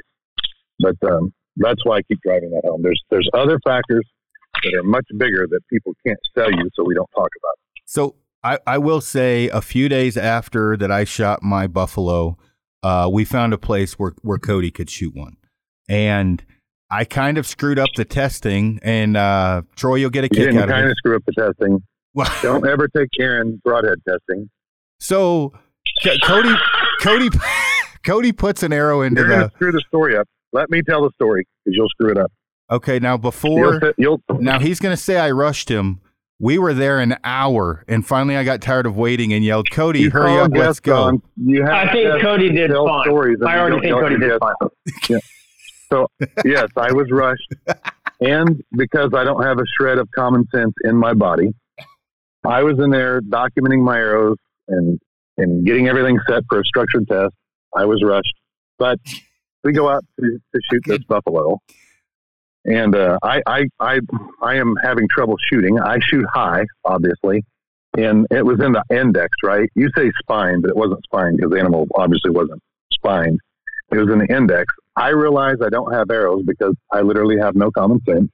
I run back to get my Arrowmaster quiver out of the buggy. When I come back, I say, Aaron, why is there a big hairy buffalo staggering around like it's drunk or and or hot, hard shot? Oh well, I took a frontal shot on it and shot it through the heart on the first arrow at 40 yards. I said, "That's wonderful. And uh, Oh, It was charging. God, you What shot the man's buffalo. Jesus. Yeah. Now no, no, that doesn't bother me. We were all shooting at it. I needed I needed as much data as I could get. All right, so let let it's me the fact that his first arrow is my from my shot. perspective. it's charging at us for one, and I'm like, It was not charging. at how us. would you know you had to go in and get more arrows? You would have screamed? it was charging. So Snyder, you're just It was 40 yards shit. away when it was going to knock you over. Just ram him, Aaron. so Shot What was that heart sound? 40 yards away. I I had Yeah. really good success with my buffalo with a couple different uh, arrows, but it was optimal penetration. Um, you know, I didn't hit anything solid. So knowing how uh, Troy, have you broke down a buffalo, a bison before? I have not. Their, their hide in the chest area is an inch thick at a minimum. Um, you know, so it pretty pretty pretty thick. But I'm like, all right, I'm just going to shoot this thing on a frontal. I want to see if this arrow is going to go through. Uh, and how well, you know, I've, it's not like I get to shoot buffalo every day. For fuck's sake, I'm like, I wonder if I'll get good. Jesus, it buried with a buzz cut to the fletches at And 40 it's yards. Because he's been debating with people online about this frontal shot. So I run out there and he says, Look, the frontal shot's lethal. I told you. I said, It's a broadhead. Not a shot. place." Now, it ended up working out. I mean, the video will never see the light of day because we look like idiots. We have a little cussing match going on there. But uh, the, the broadhead test ended up working out well because he actually slowed the bison down where it was still moving and I could get moving shots and I could collect my data while that, that shoulder assembly was moving. So it was a, it was really, really, it turned out to be really, really good for data collection. But but as uh, we're yeah, as we're talking about poverty broadheads, and again, 35 is not poverty, but that was a buzz cut. It's not a reusable broadhead, but that that went through to the fletches on a on a bison at 40 yards out of a stick bow. That, yeah, that- yeah, nice. but what's the factor there that drove that successful shot? um, you mean as Shot- far shot- as shot placement and arrow flight? Shot placement. Yeah, absolutely. Yeah. Aaron The shot- Snyder's a badass. That's all it was. That's all it is. That's it. Shot, shot placement is so much more significant than all the other things. If if you listen to the about. video, it did, had nothing to do with me being a badass. It was him screaming, "You're a fucking idiot." We're doing a broadhead test. Is what it took. I didn't call you an idiot. I called you a fucktard. It's even worse. That's even better. Ass hat. And then I think I yelled So anyway. back, "You're the jackass that didn't have any arrows." I believe him. was my Yeah, reply. right. said you you said you spined him, and then you screamed some things at me, and then we went back and forth like a Step Green, movie. Greenwood goes out there with a single shot because he's going to man up. Good job. Anyway, so anyway, I, it, it turned out to be a really good test because this is my third bison to be there and be a part of taking it down. Uh, I, I last year we had three guys uh, take them down, and then so I, I'm from. I've collected a lot of data off of bison, and I was able to actually control the test really well and place. Uh, I wanted to focus on the upper third and the middle of the scapula, and uh, I was able to do that while while the buffalo was moving because you know a hard shot you're kind of slowed down and drunkard and piled up. So um, it, it worked out well, but yeah, don't take Aaron on a broad head test. I blacked out. I, I, blacked Yeah. out. So that's See, the the difference. I cocaine black and the out. Ritalin, I black out. can't do that shit together. Bitch, he blacks out hard shit.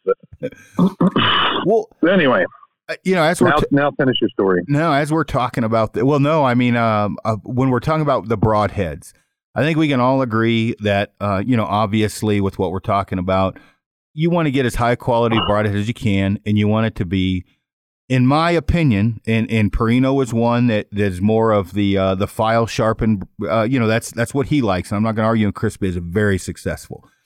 I want a razor sharp broadhead. Um, and, and again, I I am a big fan. Of course, I helped design it. I'm a big fan of that Rocky Mountain three blade.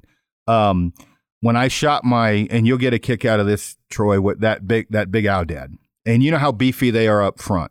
Mm-hmm. So we're on a large group, and I'm to, you know, do a podcast on this later. But we stalk in every time they butt heads. We're getting about three feet closer because the whole group's looking at them butting heads.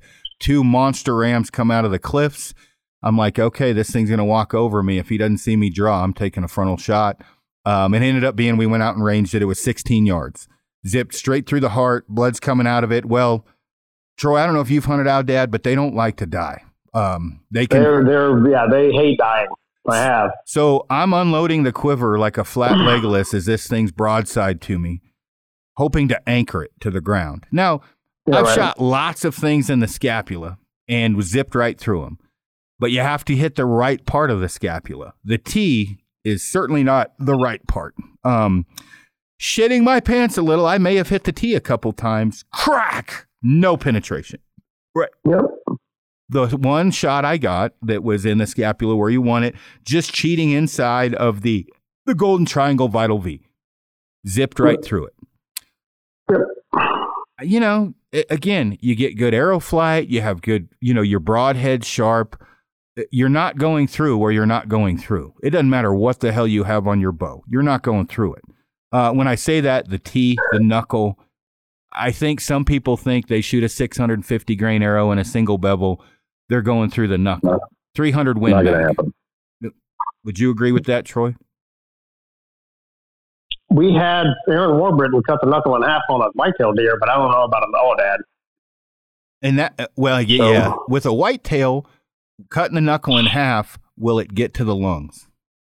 He hit the other side. He hit the opposite shoulder on a big Iowa white buck last year. 17 yards.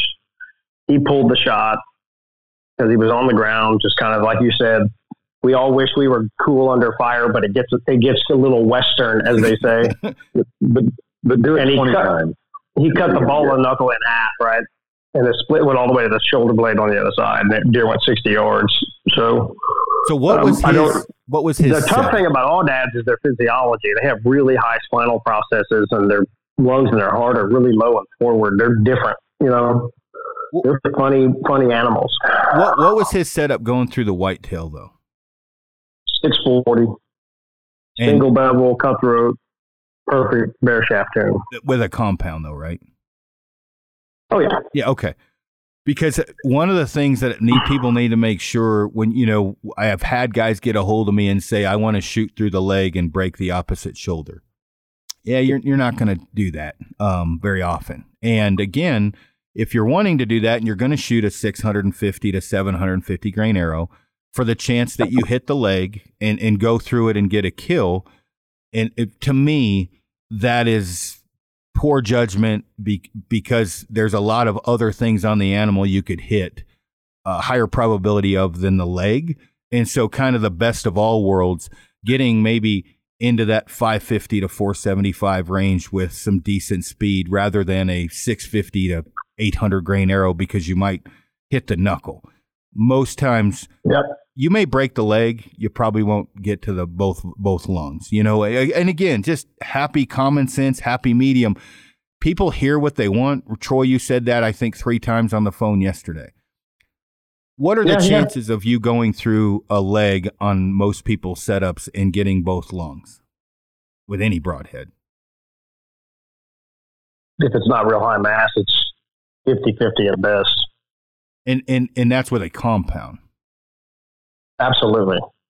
So again, people get wrapped up around this leg thing. It's like, guys, you know, again, Don't shoot at the legs. I mean, we're not like I, I said this earlier. I don't advocate you aiming at the shoulder blade, but it, things happen. Yeah. And the tree stand thing on whitetails with when they're jumpy really introduces the shoulder blade a lot more than people realize but it also because introduces the the- shoulder blade's going down. The you know when the deer, it's a physiologic reaction that they jump the string. It is not gravity. it- They're they're moving, they're spinning, rolling, all that stuff. And so the first thing it's going to do is the shoulder blade's coming down, and you're elevated. but you're already introducing the shoulder flat because the animal has a vote. it also is introducing the stomach as much as the shoulder, Yes, and that's and it also cuts down on the angle into the second long yeah, oh, well, if they roll. a lot of shit. So again, when we're talking about all this, do you cater to a wider broadhead that may have a lesser chance to go through the scapula, but do more damage in the liver, stomach, diaphragm area, or do you cater to the the scapula, the the the you know going through that? Troy, what's your pick? Are you are you catering happy medium, scapula? What what's your cut? You, narrower broadhead, wider? What do what are you picking? I'm catering to shooting through the armor because the physiology up front is much more lethal, even on 10 inches of penetration. Gotcha. All the big vessels are forward. It's a fact. And I don't like the exits in the guts. It's a sack of hay. It can be a long day, right? So I would cater more towards getting, let's just say, half an arrow into them, but forward because of the physiology. Gotcha. And I'm kind of on the other end. I'm more of a shoot a little wider broadhead to do more damage if you hit it in the the stomach. Uh, meaning, Yeah. still have good. I mean, I'm not saying you know go start winging two inch fixed blades at whitetails, but you know a a wider or a three blade or something that maybe penetrate a little bit less, but still has a good chance of going through the scapula, um, but also does a little bit more damage in the in the stomach um, if you if you hit that. And there's nothing wrong with either of these. Cody, what do you um, have you hit more shit in the shoulder or the stomach? I'm the question I ask myself or pose to other people is: Do you spend more time saying, "Man, I wish I hadn't hit that animal in the knuckle," or do you spend more time trying to find blood? Um, it's it's a dominant. That's a great problem. question. Blood, Yep. It's a dom- blood. yeah, blood. It's a, it's a, so the problem statement of the knuckle isn't a big problem statement, and there's no absolutely no guarantee that you're going to actually the probability is against you, you're going to go through it anyway. So these people that are building these arrows for worst case scenario, you're not going to achieve worst case scenario anyway. And what I'm finding is that the broadheads designed for that are a liability for hide, muscle, livers, kidneys, lungs. So I'm obviously going to, since I know I can't get through worst case scenario anyway, but a wider blade with more, um, wider broadhead with more blades can get through the high end of a scapula and do much better on hide and um, and the vitals. I'm going with more blades and wider blades. You got anything to add to that, Troy? No, I mean if if you, hit them right, the, the the back shot, the quartering two shot behind the crease is a really physiologic disaster. The the ability of the animals to live on one lung and the liver hit, and then a shot through the guts, which is not going to bleed, is Yeah, really my challenging. The, the exchange is: Do you have trouble getting three blades through the scapula, Aaron? I don't know. I mean, in Okay. the the parts of the scapula that you know y- you should be going through. the target area on most of the North American animals is 10 inches, 8 inches anyway, right? So we spend a lot of time talking about little bitty things that get in the way. When I just don't see that bad a shooting. I just, the jumping animals is a huge thing we'll never beat. It's so hard to, it's so hard to manage, right?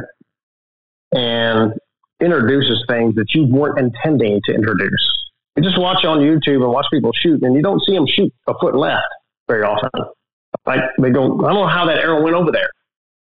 They're going pretty straight until the animals boat. It's just a hard puzzle. We'll we'll never beat it.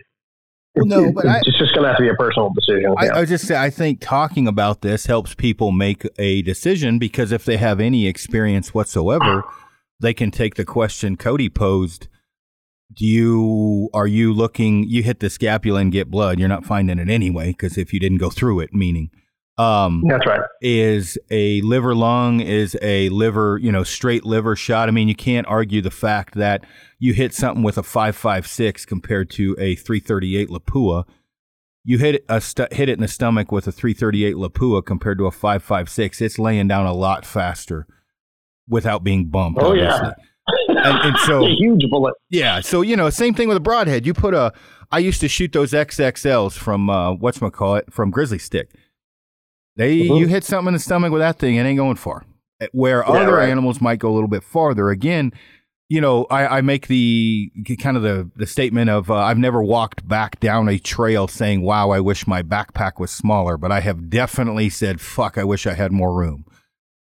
Have you Yeah, said, right. "Man, I wish I had a bigger blood trail," or have you said, "Man, I wish I would have made it through that scapula. A different setup would have." That's personal preference and choice that people are going to have to, you know, to, to to make. And I think too, it's also probably if you hang around with guys that shoot good or don't, um, you know, you hang around guys hanging more tame. When I say tame whitetails, ones that don't take a step and look up in a tree. Yeah, like to- a king ranch. Yeah. They just stand there and take it like a man. Yeah, compared to Alabama deer, where Yeah. it takes you 17 minutes just to get your bow out of the easy hanger because they won't stop looking at you.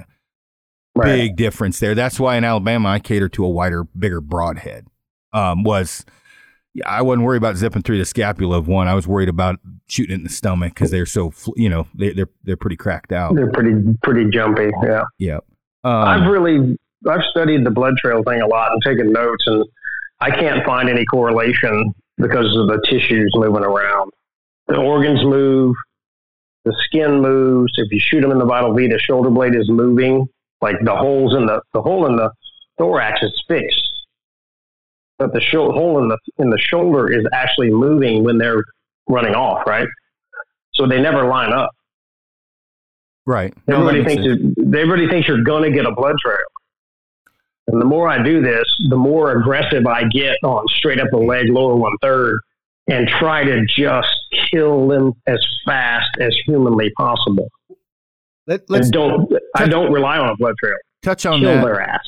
Yeah, I do rely on a blood trail, but I hope for kill their ass. But I, you know, I'm not a great blood trail. I, okay, tracker. so I hope for a blood trail. How's that? and I try to kill them as fast as possible. But you get think about think about the argument on the other end of the spectrum. We just said you're probably not getting through the knuckle.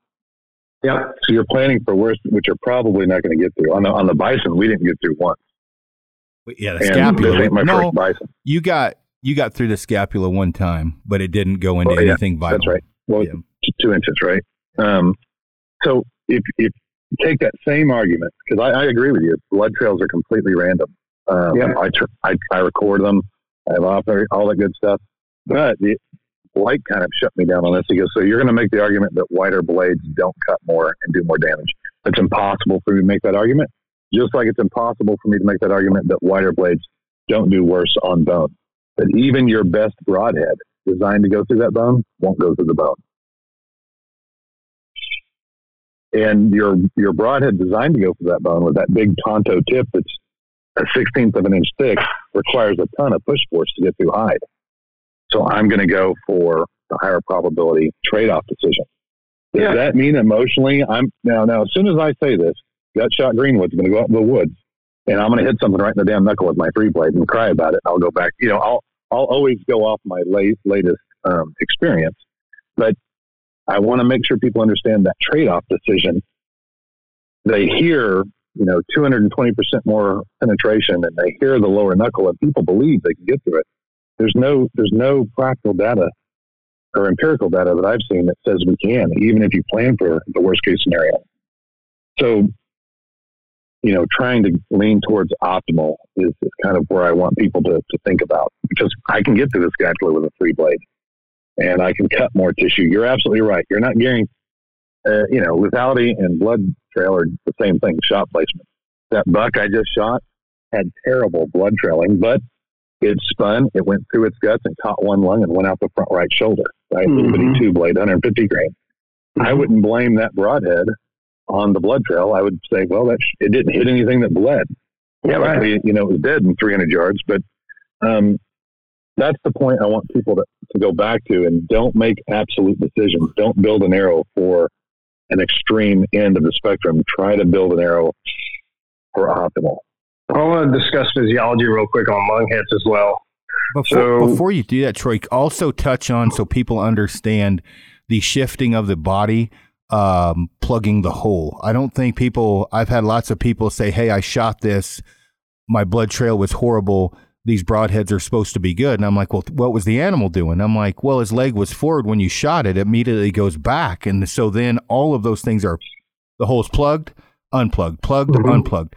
I don't think people are getting that. So touch on that as well, Troy, when you're touching on this other stuff. I'll give the, I'll give the best mental picture I can. So just if you took two pieces of 12 inch square plywood and hold one still and slap the other one next to it, you have in your right hand is the one. Just imagine this in your right hand. It, it sits still. That's the that's the thoracic wall where the ribs are. And then the one you slap to the front of it is the shoulder now slide them back and forth. Drill a hole in it with a drill, half inch wide or ground, and then start shaking that front board, slide it back and forth, and tell me how often it lines up. Remember, the shoulder goes up and down and back and forth. Which is why you may not find blood every 10 to 15 yards because that's when they line up, and people are, and can be longer than that. I think and people are having trouble. Have, well, all the ungulates with longer necks have their heads up it's very common for me on pigs to have shoot them through the shoulder. It goes about about 30 yards, and all of a sudden they're bleeding out their nose because their heads are low. They can't pick their head up, and you'll find blood right in the trail It's coming out of their nose. It's not coming out of their sides because it doesn't line up. Yeah, and it will occasionally. It just doesn't. It's not okay, consistent. right, right. But it's not going to just most of the time. It's not going to come pouring out. And then behind that, if you cut the aortic arch and the maximum blood pressure, it is spraying like a cut hose. More likely to drive it out. well, Pure lung hits, the lungs are collapsing. They don't. They don't pop and disappear. They, they collapse internally. They're, they have superstructures in them, so that doesn't go from. It's not like popping a balloon. Yeah. But so there is space created around that lungs or lungs, and if the blood comes out and it can't get out, it goes down. It's just gravity. This is So one, one one of the reasons a frontal shot is good is nothing plugs the hole. That's why you get Oh, so much blood. Really, that tissue up front really likes to open up as well. Yep. And so you It don't have open up. shoulders and muscles covering it. That hole is literally a hole to drain. And No, it's a drain plug. The frontal shot or a, or a rear, you know, a rear facing, a, a quartering away hard shot that comes out in front of the shoulder blade, you know, shooting that shot backwards. Yep. Oh my God, I've had some great blood trails having that arrow exit basically through the neck, So- low in the neck, right? oh yeah. Because it, it wants to open up. It, it, in, in when you when you're talking about the scenarios that Troy is, that doesn't matter if it's a cutthroat three blade, an Iron Will, a tough head, uh, a Grizzly Stik. It, it it is hard to get those holes to line up, and the denser the animal Yeah, with the that's more layers of muscle mass, Right. Even harder. Meaning, like the Oh, yeah. buffalo's got 17 freaking layers of muscle as you're pulling it apart. Yeah, right? right. I mean, that's Right. more that would be a real tough animal to get to bleed on the ground because, and then when it gets out, it's going to get in his hair, Yeah. right? The, It's, it's going to stop it. the only blood we found was out of It takes a lot of blood to soak that hair down. Yeah, mouth and nose is what you're hoping for because the lungs are coming out there. They're not coming out the hole very often. Right. And then you have, like I said, when you have this lung collapse, just in your head, just think it only reduces maybe 25% in a perfect situation with a bilateral pneumothorax. Um, there's space created there, and then the blood that's in the lungs, say you hit some of the arteries that are in the lungs, it's going to want to go downhill first. Gravity's just going to grab it. Plus, they're running and bouncing, so it's just shaking the hell out of them, right? And it just makes blood trails very challenging to rely on. And like I said, the more I do this, the more I am aiming for the heart all the time. And I want them to go down so fast I do, there's no blood trail. I just want them, I want him to go 45 yards and live and let live. It is what it is. But the big arteries up front are really lethal and really helps your recovery rates the shots that they that are advocated, you know, on a lot of the TV shows and stuff that are three inches behind the the crease, you're really in a really poor circulation area for the lungs. They will collapse, and it will kill them in 100 yards. I got that, but from a physiologic standpoint, and I had cadavers, and I learned how to keep people with holes in their lungs alive, so I can reverse engineer the death part the rear of the lungs is if you expect blood is a poor place to shoot them. Don't you'll get your if you watch them leave, you know their direction of travel. Just don't expect much. Just go get them. The, the You know? other issue can be, and this is common sense, but I'm going to say it when people see the shots behind the shoulder, um, meaning pushing the uh, between the 10 8 line on a broadside 3D target. That perspective changes depending upon where the onside leg is at, meaning if you're not really cognizant of the situation, and that front light s- side leg's a little bit back and you're looking at it like everyone else has shot you have just pushed yourself in the diaphragm liver guts area Hey And man, it's ten thirty. I gotta go. I have to, have to work. See ya. you talking to us Sorry about that. no you need to go Yes, sir. I have real job. Got me. no man i appreciate you coming on no no worries at all Have a great day, Cody. Good talking to you. Yep. Take care. Cody you still on Yeah, I'm on. yeah so we can finish some of this up so Yeah, we need to close this out in a cleaner way. Yeah, um, I think that uh, some of the things like Cody, we you know we we were talking about earlier this week from you know tips bending, hurting penetration. You know, obviously, you know I've been a huge fan of three blades for a long time and two blades with bleeders. Um, you know, when people are setting up for their their system, I am more again setting up a system that is going to be optimal for multiple different things, not optimal for the worst case scenario. Um, right. And you know, Troy's a little bit different on that, but again, if you are, um, I think you said it best, Cody. If if if you have spent more time saying, "I wish I had more blood," you might want to shoot a little bit better, bigger broadhead, a little more cutting diameter. Right.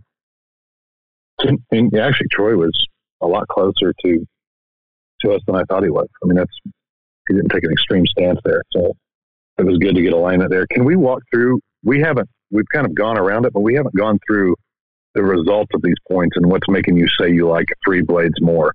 Can Can we go through that now so people can yeah. gain the benefit of that test? Yeah. So the reason why I've always liked you know three blades, and I say always, I've shot a ton of broadheads. Um, I like I you know I've had some bad issues with ferrules, bending, and tip curl. Um, that's that's on two blades or three blades with needle points, things like that. And so one of the reasons uh, Rocky Mountain and I we had reinforced the tip on that three blade, and we made the convex, not the concave, is it makes a larger wound channel and the potential, and, and the same thing with the Tanto point on their two blade. Um, the the tip bending, tips bending can well you saw it on Cody's Buffalo. I shot it. I won't mention the broad. Hit. Well, I don't mind it. It, it was. A, no, you can. Yeah, one it, of them did really well. Yeah. Um, yeah, and it did good. I shot at a fairly decent angle for this reason to see what would happen. The scapula of the buffalo as it was dying, it shot it. The tip curled and it shot straight up the scapula and basically exited the top of the scapula because as and it. Go ahead that tip curled just to, to, be i'm holding that broadhead in my hand. You have you have nearly uh, almost exactly an eighth inch of curl. So it's not going anywhere after curls like that. It's a significant curl.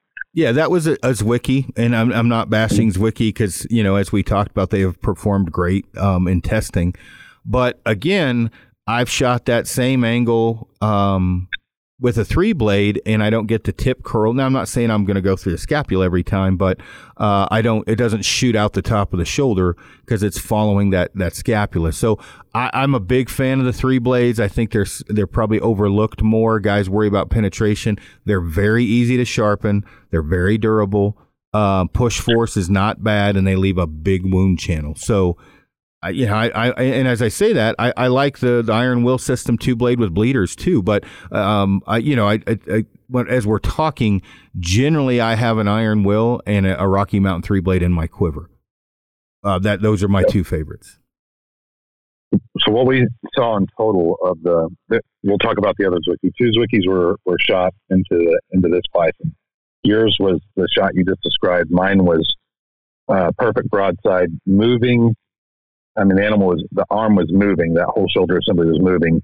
And the Zwickey eye shot into the scapula was the lowest impact into the scapula. To be fair, it was, it was low, but that Zwickey had, uh, and I posted a picture of it on Instagram, barely has any deformation in the tip and its edge was still razor sharp. I actually cut my thumb, uh, while cleaning the animal uh, on that one. It, it held its edge. Yours, you know, had that significantly bent tip and it lost its edge. So this is why I say don't don't change your broadheads out on one experience, right? I mean, you want to you want to you can get multiple results, but common sense tells you with a softer steel and with this needle a thinner point, you're going to get that bend.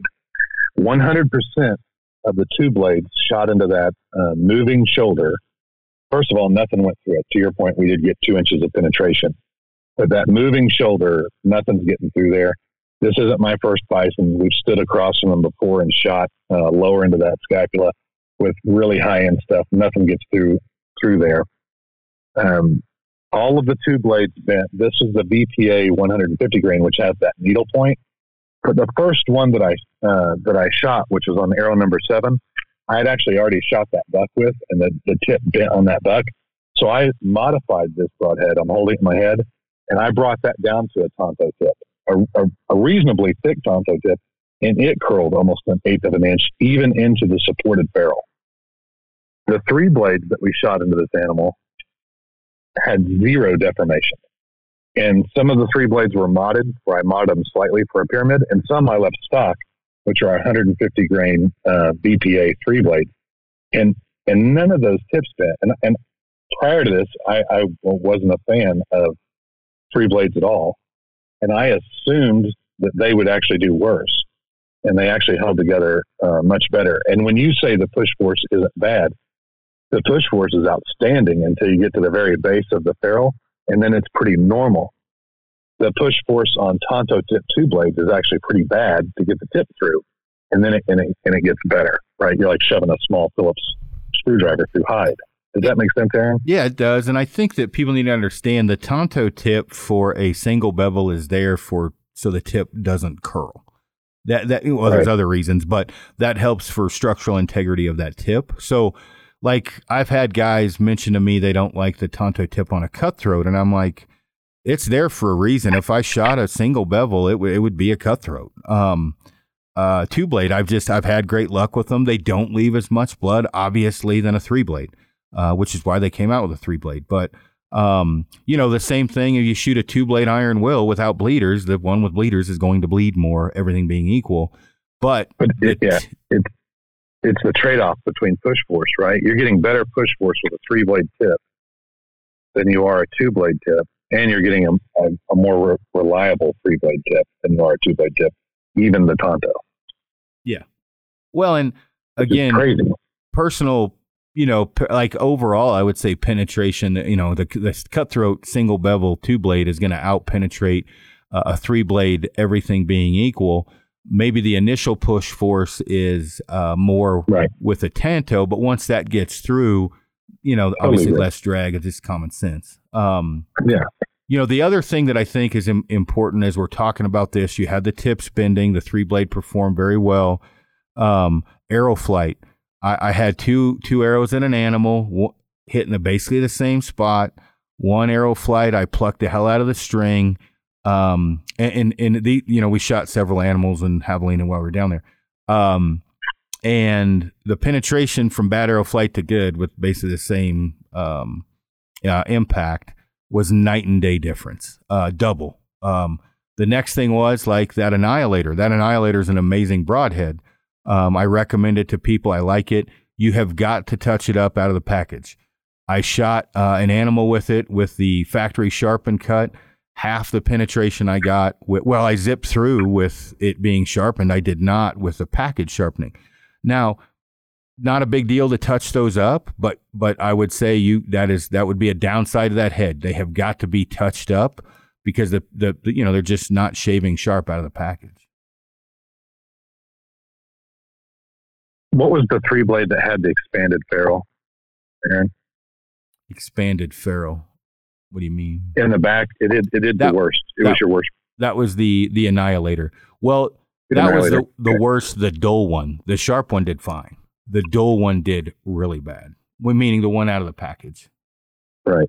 What's interesting to me is is that the the results in the live animal test um, match the push force results when I'm using like thin foam. And that always, and I'm just going through this so people can look at a broadhead in a picture and determine if it's good or not. And again, we're picking at submetrics here that may not be meaningful, statistically significant. But ferrule seems to be the bigger uh, driver of push force, not not uh, not really anything else. If you have a big swollen ferrule or an immediate uh, square shoulder in the ferrule, that's going to really drive a lot of push force requirements and I think initial push force is, is important because we see those longer three to one heads not do as well on moving targets as we do the shorter heads. Uh, maybe you want to touch on that, but that, looking at a ferrule that's tapered is um, is really going to be your preference. And when you look at a three blade, it makes sense because you only have blades. You're literally at two pounds of push force until you get to the very back 20% of the broadhead where that ferrule starts to come out and swell. Whereas, you know, some of the others catch it up front. That ferrule, again, the trade off, that ferrule is for structural integrity at the fulcrum point. So it's to, right. to, to, beef that up as well. So, um, you know, and I, I think, you know, it, it, seems we beat all these horses to death, but I'm amazed at the end of every podcast how many questions I get. Um, the um, you know, I, I think that um, you're crazy to uh, go to the extreme to try to get through a knuckle or a leg. I think that's you know borderline absurd be- because um, you know I don't wear a bodysuit when I drive to work with a helmet and shit because I could get hit. I put a seatbelt on, happy medium. Half the time I do. Um, You don't put you don't put a seatbelt on. Mm, sometimes. Shut up, Cody. Um, you get the you get my point. And so with the the arrow and broadhead configuration is the same way, I think that you should cater to kind of the the all around scenario, meaning you know good speed, good weight, decent point weight, a very sharp, good fly, you know broadhead, good flying arrow. Um, because the chances of you actually going through the knuckle or going through the T of the scapula or I don't know, less than 1%, probably less than that, you know, less than 0.1%. They ain't good, and that's I don't know that that's ever been said. Eh, What we when you listen to what's in our social media, they think they can get through it, and, and they can't. I was I was surprised by that, and the bow I was shooting was shooting bullet holes in paper. I confirmed my tune, fifty pound KB Widow, and I stood uh, farther than the distance I tuned. So these were um, shots that should have gone through, and I was really surprised that I didn't. Yeah. And I, you know, you, I, the last bison I killed, two complete pass throughs, and and you know when you're not shooting into the shoulder, and then the third shot, which was right behind the shoulder, and he was moving, it stops. So I mean, very easy animal to take down if you hit it in the balloons, right? But if you if you go up to that shoulder, not getting through. Yeah, no, for sure. Well, man, do you got anything you want to add? We've been on for almost two hours here.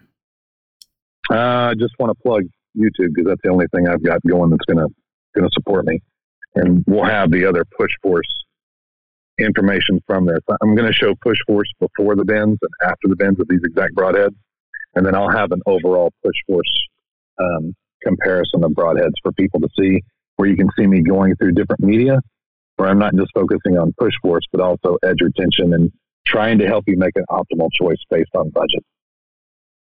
Gotcha. Well, cool. Well, it'll be good uh, to look at that, um, you know, data and, and kind of what everybody finds, uh, or what, what, how everybody, I guess, what people take out of that is what I'm trying to say. So, um, well, man, I appreciate uh, you hopping on here, and uh, it's fun hanging out this weekend. I tried to get um, Green, or excuse me, Greenwood, Perino, and uh, Scotty and Ryan on the podcast this morning. We had technical difficulties, so I have to do that a different day. No, it was great. Uh, I appreciate the opportunity. It was uh, it's fun. I always learn something. Well, cool, man. Well, take it easy, and I will talk to you soon enough. All right, thanks a lot.